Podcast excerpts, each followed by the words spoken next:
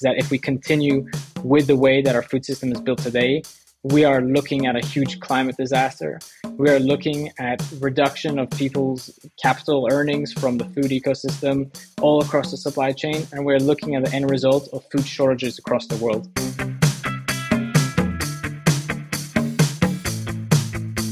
Welcome to the Swisspreneur Show, a podcast about startup stories and learnings from experienced entrepreneurs. Here's your host, Sylvan.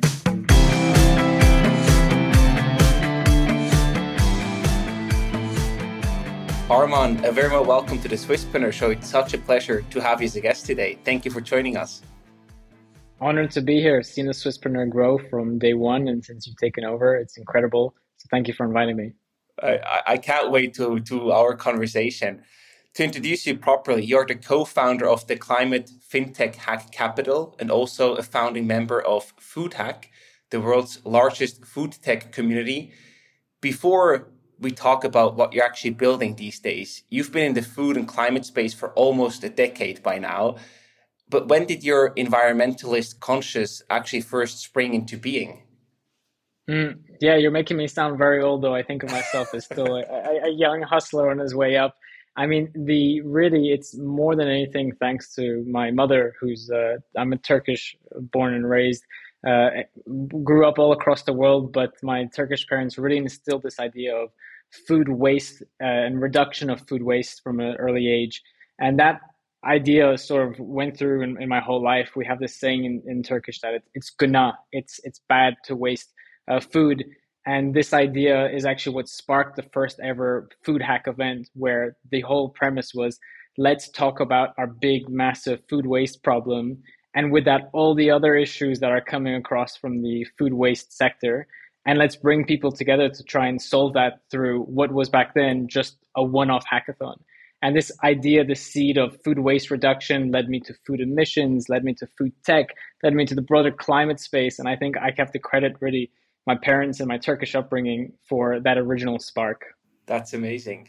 And in, in, in that context, why are startups one of the keys to tackling climate change?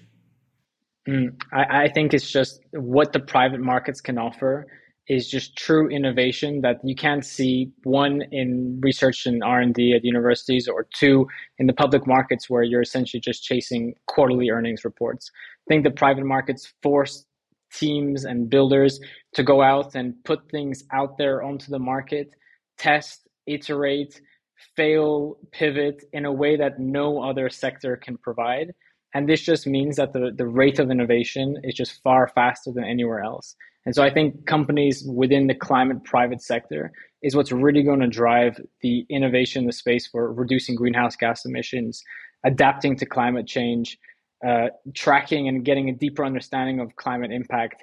I think we'll see a lot more impact right here in, in the private markets. It feels like we're just getting started. This is the early beginning of that movement.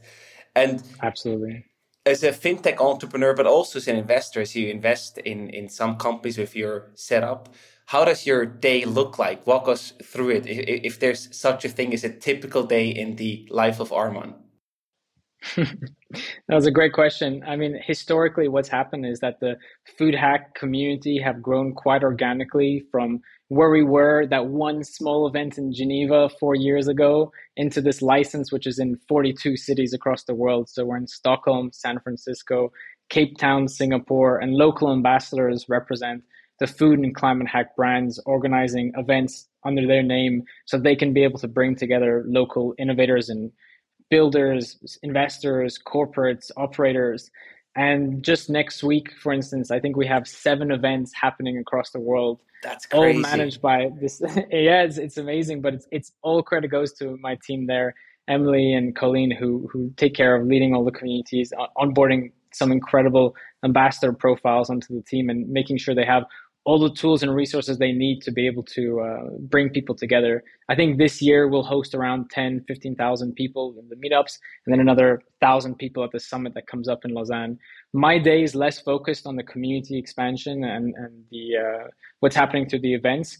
Instead, I'm really looking for outstanding founders and builders who are working on solutions from climate impact to food tech, alt proteins, food waste reduction, climate adaptation, mitigation, trying to find these exceptional companies where we can then present them to our group of investors who we have behind the scenes and be able to ideally put great capital towards great companies and making sure that these companies are heavily capitalized, ready to go take on the market, and have all the resources they need to go out and create impactful businesses. Amazing. And although you're still a, a young hustler, as you described yourself before, you've been in the space for a while now. So, how has the climate tech space grown in the past decade? Mm, I, I, think I'd flip that question back to you. What are you seeing in the climate space? What, what, what is your external view as more of a generalist Swisspreneur uh, builder? What are you seeing in the climate tech space? Um, you know, I have a very outside perspective, so I'm not like that far involved as you are. But what I see is it's a very, very hot space right now, especially also from a VC game. Um, I see a lot of, especially American VCs, who saw that there's a sort of a business opportunity. So there's more more money uh, flowing into that space, and at the same time, it's also, of course, from a founder perspective, you want to not only build maybe the next software company but you want to build something with impact, something that really has a positive change on the world. So I see these two things coming together more money being invested in, in climate tech startups, but also more founders really concerning about having a positive impact and not just building yet another business. Absolutely. I mean, spot on there. You've done my job already, but uh, I can definitely jump in. I think there's a huge interest in the climate sector right now. I think climate tech has truly gone mainstream. You can read about it in Morning Brew, you can read about it in Axios, you'll see it probably in your post and in the Tomp and everything. And it's all driven by this foundational problem. You know, climate problems aren't going anywhere. If anything, they're only getting worse. We've all seen the ski season here in Switzerland this year, the lack of snow in the mountains, the, the amount of people that are waking up to say, hey, this is having real world impact on myself, my family, the, the environment around me. And this foundational problems, I think, are driving more people to flip the switch and say, I'd like to better align what I want to do with my life around these values that I feel. And this idea of climate anxiety, the fear that the impacts that climate uh, climate impact is having on our, our life and what life it's going to leave for our children, our grandchildren, I think is driving a huge amount of talent to the ecosystem.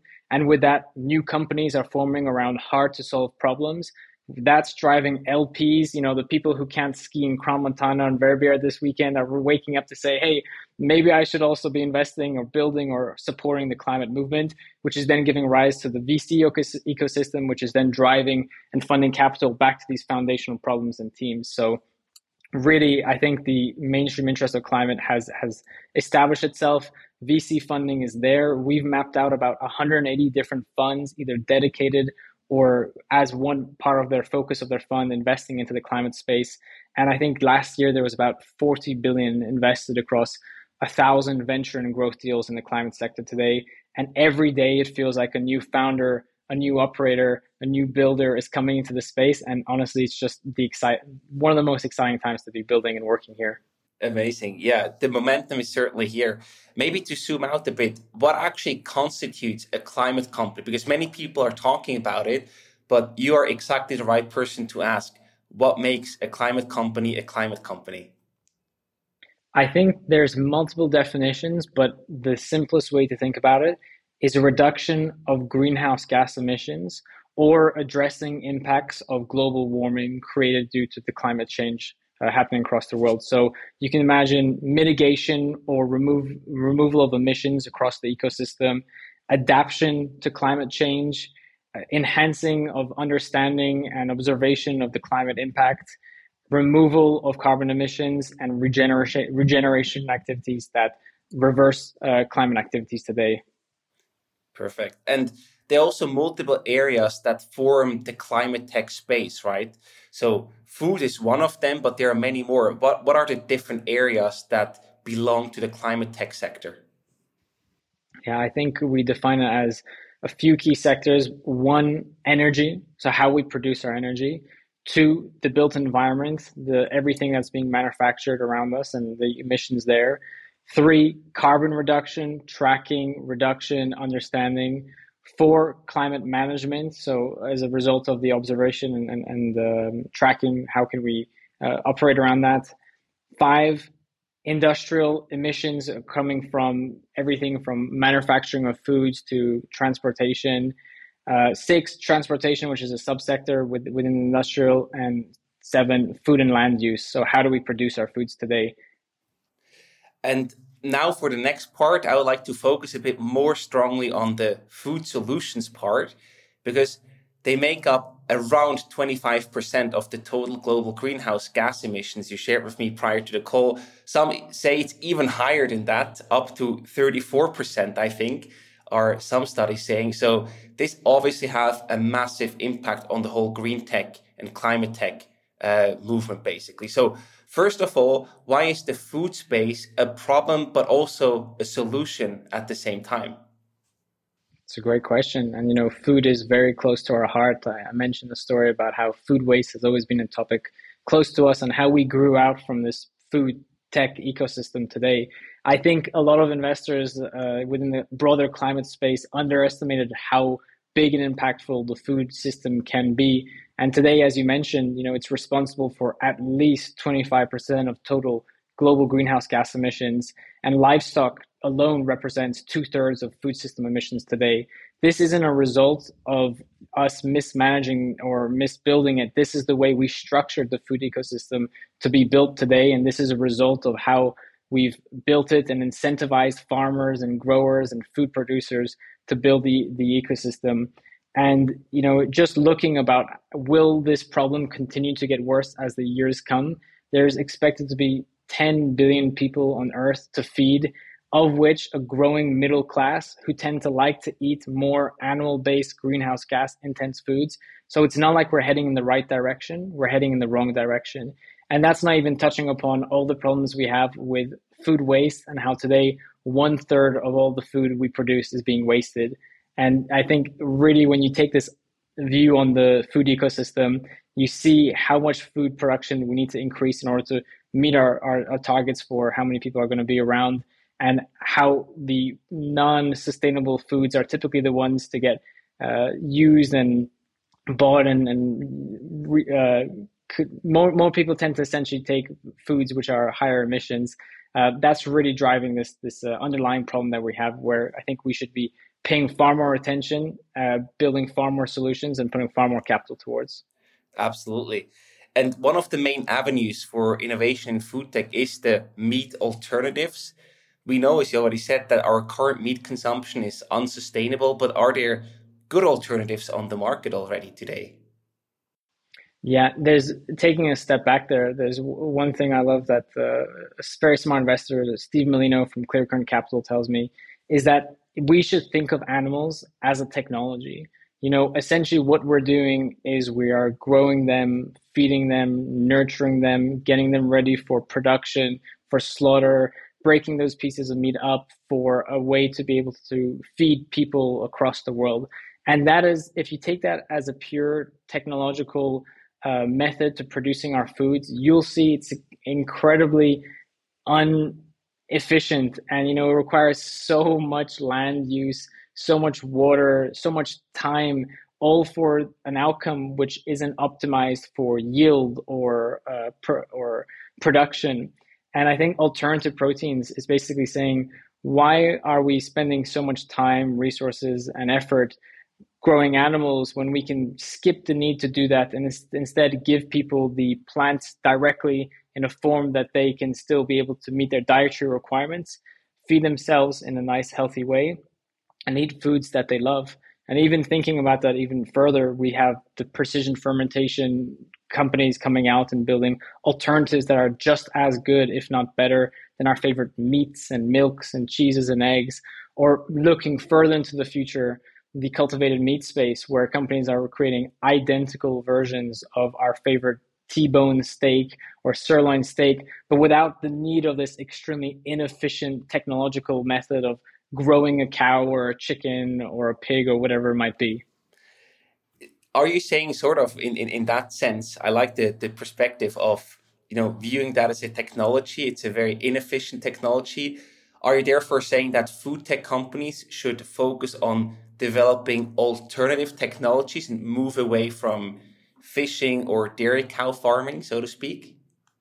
Exactly. I think if we're really to feed the world sustainably in the next 5, 10, 15, 50 years, animals as the technology and the means to be able to do that is not the most efficient way. And as you said, we need to look at alternative technologies that can feed us in a more sustainable way. And I think that is the plant based, the alt protein, precision fermentation, the cultivated meat companies all working here to remove animals and just better use our resources and the foods that we already produce today to be able to feed people more sustainably, more healthy, and in a way that's more efficient as a whole.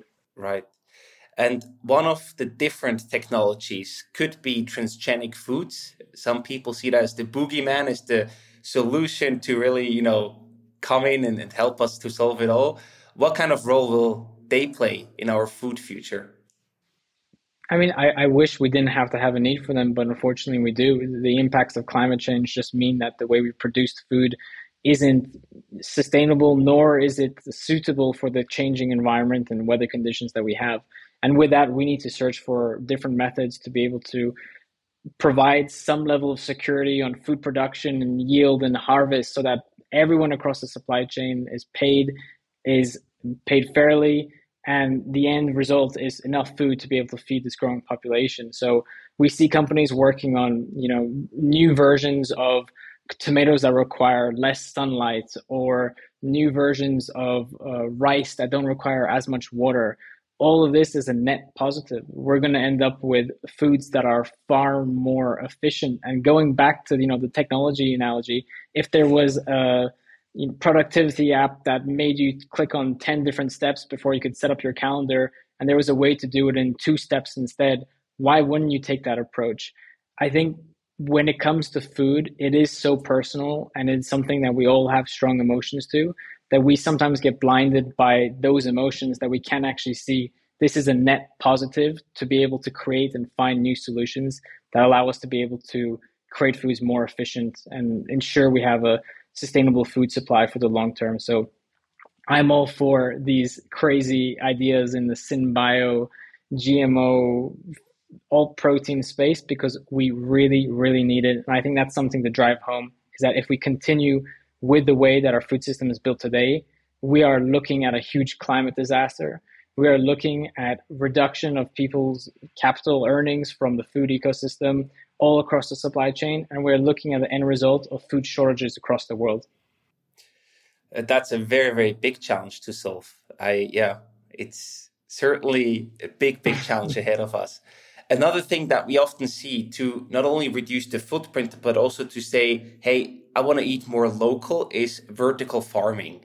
Some say its energy costs are astronomical. It just doesn't make sense to use it. What is your take on the vertical farming trend? It's certainly one that's attracted a lot of VC funding. I think about 1.7 billion has been invested into indoor growers, and I think that my short answer is is that it's maybe not an area where VCs should have come into expecting tech-like returns because at the end of the day, you are essentially a farm moved indoor and optimized, and then the pressure these companies have to be able to adhere to the return profiles and return time cycles of venture capitalists who have invested you know hundreds of millions in the space did not align with the actual outcomes of what these companies can produce. I think there's a, there's a great quote from henry gordon smith of uh, agritecture he says silicon valley investors won't invest in a farm but they'll invest in a tech company. And i think that idea is what drove such a boom into the space. Startups of course are responsible for uh, promising yields and returns and prices that maybe the ecosystem wasn't ready for.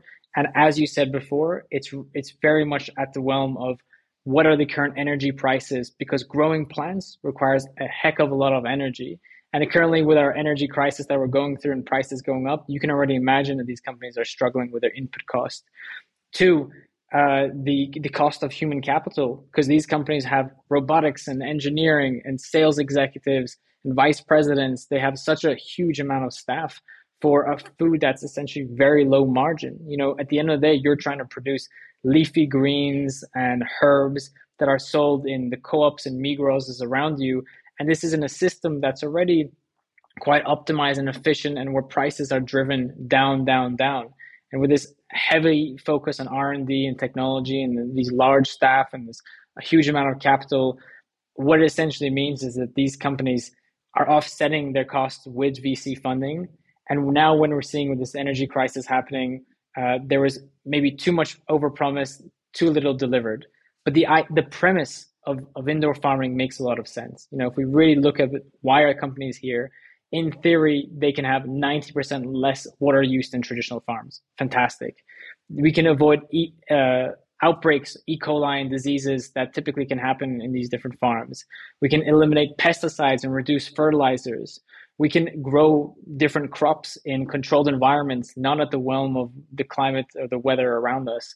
And I think there's a lot of promise around these ideas. And we've invested into some companies around the indoor farming space just not focused on leafy greens where the energy production is so high and where you're really at the realm of the, the environmental conditions around you. So in that regard, vertical farming will definitely play or have a role in the future of solving the big problems that we have ahead of us. I believe it will, but we'll see a lot of consolidation and closures in the time before we get there. Right. There's one last part in the food space that I want to talk to you about, and that's the whole food packaging. Because now we talked about the food itself, right? How do we produce it? How do we move from one technology to the other? Which is, of course, very important. But then uh, another big leverage that we have is the whole packaging part. What trends do you see coming up there? And how important is the whole packaging part compared to the other things we talked about so far? Absolutely. I mean, first off, the second part of that question, it is not as important as the way we produce and distribute our foods, but it is a problem worth tackling today. You can walk into your local grocer and see a cucumber wrapped up in plastic. That plastic will end up in a landfill. It won't be recycled. It'll just pile up. That happens thousands, hundreds of thousands, millions of times a day. And our plastic problem is only getting worse. I remember the last flight I had uh, across the Atlantic, and I saw just these these pools of plastic pulling together you know based on the currents that are taking trash and plastic. And and this is going to go into our water and everybody knows about the issue of microplastics coming back into human consumption of different foods and animals and and into our uh, soil and, and so on. So it's a problem that's absolutely worth tackling and it's great to see how much interest there is particularly in the biomaterial space. So companies that are finding ways to you know we have a huge reliance on plastic today. There's no way to avoid it when you go pick up your strawberries or your blueberries. They're going to be in this plastic packaging. But can we replace the way that plastic is made today? Or can we change the way that plastic is uh, disposed of so that it doesn't end up being this huge landfill issue that we have? So there's companies tackling both sides using everything from algae to mycelium to create new versions of plastics to um, you know uh, enzymes and microbes that essentially eat the plastic so that they don't end up in landfills. I think these solutions, though, are still many years away before mass production, and we're not going to see it in our stores in, in the, in, you know, tomorrow or next year. Because in order to scale up these technologies, many of them are still in the very, very early pilot stages or maybe pre-commercialization stages. And to get them ramped up to the level where a, a Nestle or a Migros would be comfortable to use is still a far way out.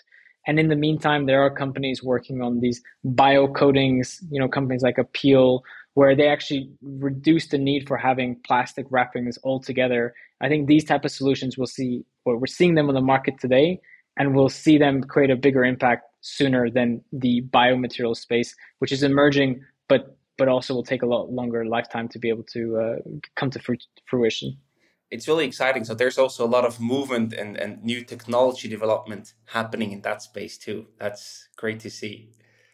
Exactly. Up next, I also want to tackle the VC perspective on climate tech, including, of course, uh, food tech as well. So we already talked about at the beginning when we did the intro that there's sort of a momentum, right? There's more more money flowing into the the climate tech space, where is that capital being allocated and what are investors excited by today? It's a fantastic question. It's a question I ask myself uh, every single day to see what are VCs excited by this quarter. I think it's all being driven by this thing that we talked about in the beginning, these foundational problems that are driving LPs to be able to, to ask VCs, hey, what is your climate strategy? And that's driving dedicated funds in the climate sector. That's driving generalist funds to start investing more into the climate sector as well. These problems won't go anywhere and they will continue to get worse. What does that also mean in the perspective of VCs? These problems are here to stay and here to make, you know, venture like returns in. And where I'm typically seeing funding going to right now is these really hard to solve, hard tech problems of decarbonizing difficult industries like food production or manufacturing or transportation. How can we be able to create the outputs that we need in order to feed the world, to move the world around, to keep the world's lights on in a way that doesn't put as much pressure or, or, or uh, as much stress onto the planet. A few hot segments, I think, right now are energy optimization. We recently did a mapping of the 80 Swiss tech companies, climate tech companies out there. I think 24 of these companies were in the energy optimization space. Whether that's a good thing or bad thing, we can debate that all we like. But I, you know, why why is this space attracting so much VC attention? Because it's a software based solution. Essentially, these are companies monitoring, tracking, and offering enterprise uh, solutions to large paying customers who already have pressures to reduce their energy consumption. And I think we're seeing this convergence of hard tech and software creating solutions that are driving decarbonization, energy reduction across all these different industries. Me particularly, I'm very excited by the biomanufacturing space. So companies that are using biology, tech, science to be able to reduce emissions from everything like our metals and minerals, the way that we we build and we produce them, our food supply chain. We've been actively investing there. Uh, everything to packaging, biomaterials companies that are building completely new ways to be able to um, produce the same packaging needs that we have today. I think the biomanufacturing space is one sector that's getting more and more interest from VCs, but has a whole lot of caveats in that it's extremely difficult risky and expensive to scale up. So maybe some investors prefer to sit sit elsewhere in the uh, in the the more software based uh, sector. But overall, you can see a lot of capital has gone towards energy and transportation, and these are two of the hottest sectors of 2022. To be seen whether they're, they're still the hottest sectors going into 2023. If we sort of draw that back to the food space that we talked about before, you know, I like the, the software analogy in the energy space because there you basically have high potential returns, exactly what VCs are looking for. Software is scalable, etc. However, in the food tech space, that is often not that easy the case. Maybe I'm wrong, but I'm just curious because investors they like the you know the scalable solution that can grow fast. With the food tech space, you usually always have a manufacturing part or a technology part that from at least from my outside perspective, doesn't seem to be as scalable as software in the energy sector. Is that sort of a challenge to attract more money into that specific food tech space? Because the returns, if you don't have a highly scalable solution as software, might also be lower compared to other areas that these VC investors could invest their money into? Yeah, I think that's a great question that I wish was asked earlier on into the food and ag funding boom at the end of the day, food tech companies are producing food.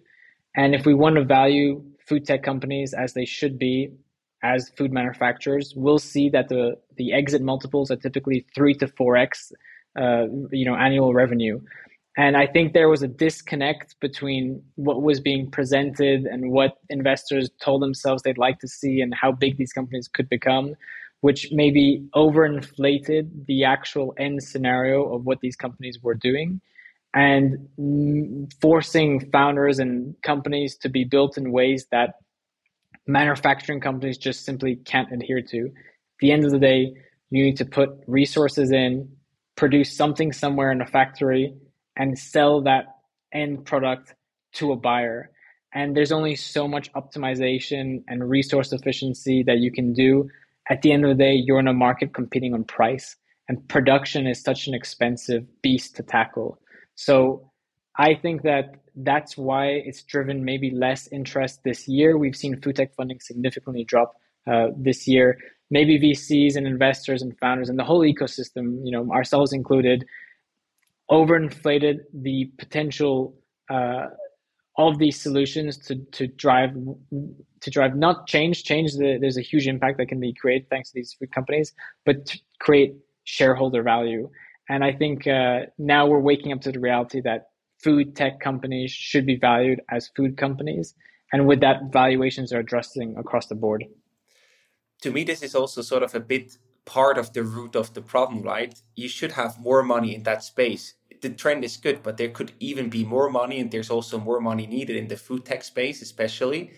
But due to the less attractive returns, you don't get that solved as fast as we need it.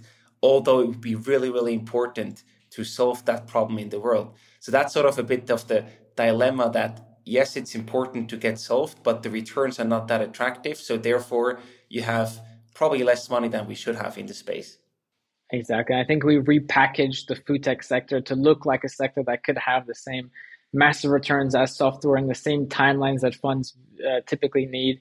And maybe that is the case, and maybe that will be the case. But right now, at the end of the day, it's hard tech, it's manufacturing, and these things take time. They need time to mature. They can't typically adhere to a 10 year fund cycle.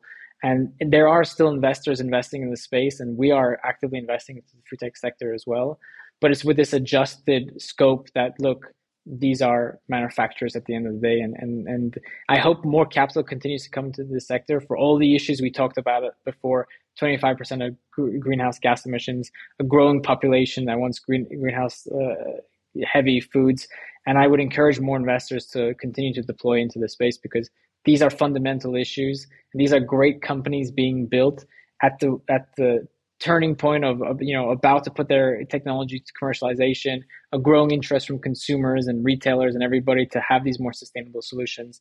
And i think it, we're really still at the very beginning of what the food tech sector can drive in terms of impact and also returns. Absolutely. And i'm also wondering you know your take on the vc landscape because it's growing it's getting crowded in the vc landscape even in the whole climate tech space and where do you see an opportunity for new climate funds to launch or just new opportunities to tap into? Mm. It's true that there's been a lot of VCs enter the sector of climate recently.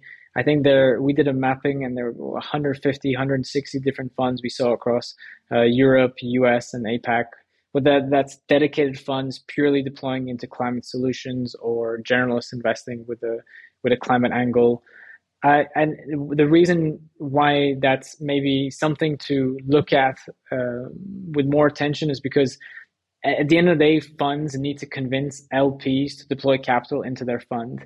And with this current market downturn, where LPs are a bit more cautious of their overall venture portfolio, they're less likely to take a bet on an emerging manager, especially an emerging manager in a crowded space like climate where for every one Jane Doe climate fund, there's 10 other John Doe climate funds, and they have a, a, an abundance of choice. And what we're seeing is LPs are actually going towards the more established managers in this market downturn than the emerging ones. And so if you are to start a climate fund today, you should think seriously about how can I best position myself to be competitive in the market, to attract LPs, to show that I have a unique alpha in the market, and I think some ways to do that is to one, hone in on a niche.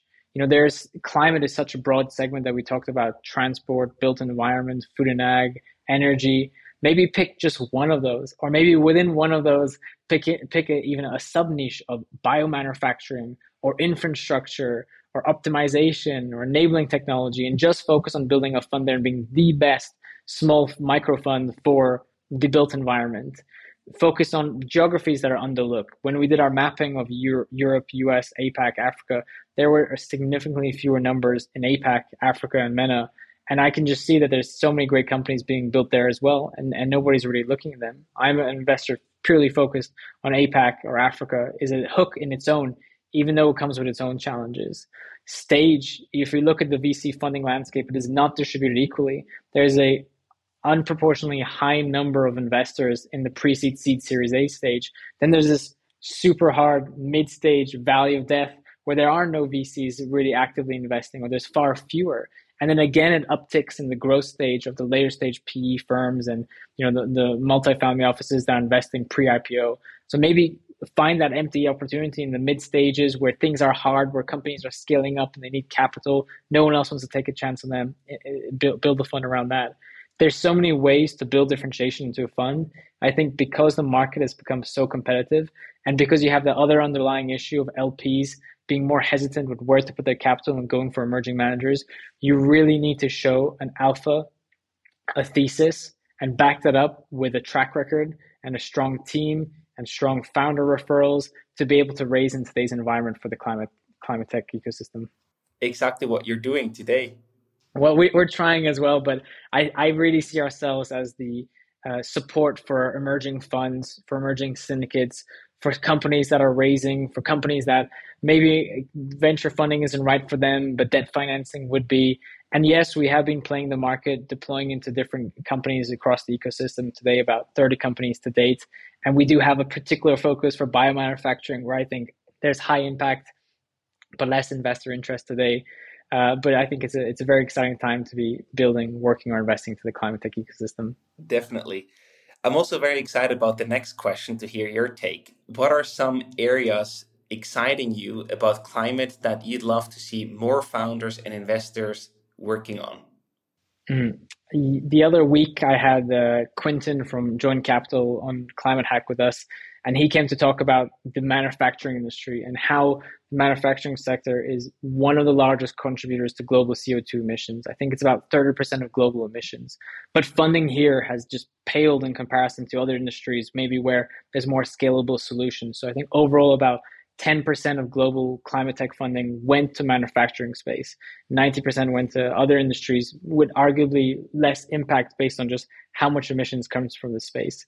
So looking at things like energy efficiency, electrification, low carbon fuels, carbon capture companies like Climeworks in there, you know, how many other Climeworks are there? Not not that many because these are inherently difficult problems to solve. So where we we like to invest is in these very difficult, hard, scientific based companies that have massive impact potential, but of course, with that are far more risky, far more resource heavy, and far less proven. Because founders in this space will tell you, I'm going to make this 50x, 100x cheaper. But there's no way to know at the pre seed stage. There's no way to know at the seed stage. Even by the series A, we're still guessing and shooting in the dark but these are some of the sectors that really need more capital towards. So decarbonized manufacturing is something that we're looking at very closely and have been actively investing into. I think more investors should step up to the plate and be investing into these hard tech com- solutions. I think we're with the market downturn, we're also seeing more people withdraw capital from there and put it towards software-based solutions. So uh, I'd, I'd, recommend everyone go and read uh, the last piece on Climate Hack about decarbonized manufacturing to really dig deep into that space. Amazing.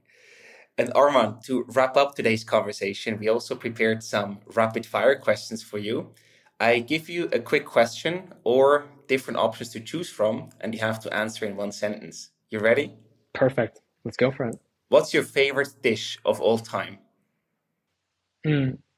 In Turkey, we have this thing called tavuk pilau, uh, which is essentially chicken and rice and all it is is plain basmati rice, chicken grilled, and a few scoops of Greek yogurt. Today, I still have that dish. I just switch out the chicken for plant-based planted, and for the yogurt, well, I'm still looking for an amazing Greek yogurt that's plant-based. Hopefully, uh, one of your portfolio companies can do that. Uh, exactly. What is your favorite animal protein alternative? Yeah, I mean, we're here in Switzerland, and I have to absolutely shout out to the team at Planted. Yeah, I had it last night. I'll probably have it right after this call. I think they have an incredible product that uh, is available in groceries all around us, so it's extremely accessible. Another one outside of Switzerland is Juicy Marbles. They do whole cut plant based versions of filet mignons, which are absolutely delicious.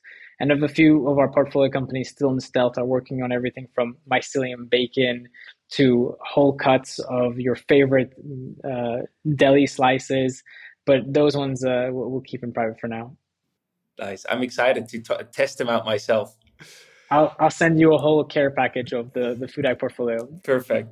Do you regret making investment or regret not making it if you have to choose?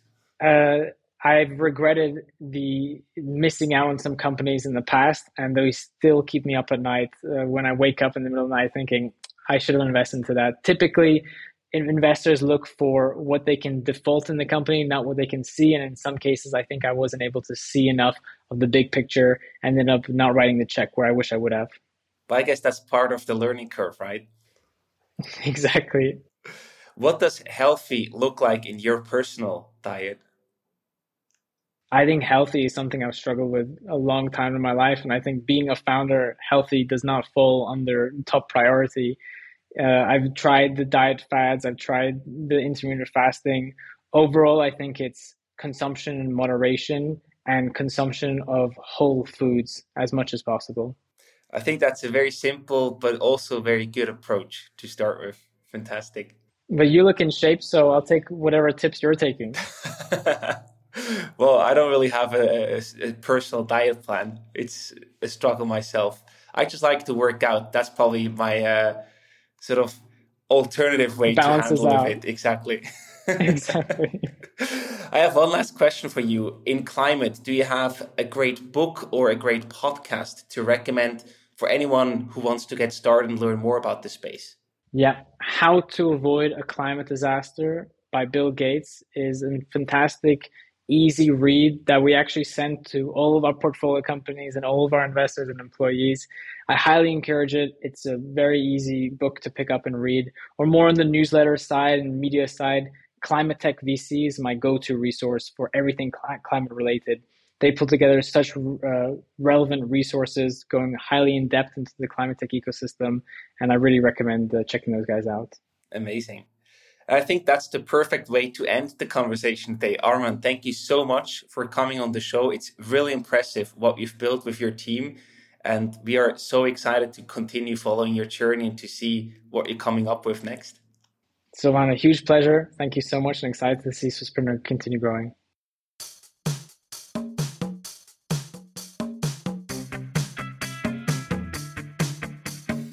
We hope you enjoyed today's episode. If you did, you can support us by rating our show on Apple Podcasts. This way, we can reach an ever growing number of aspiring entrepreneurs.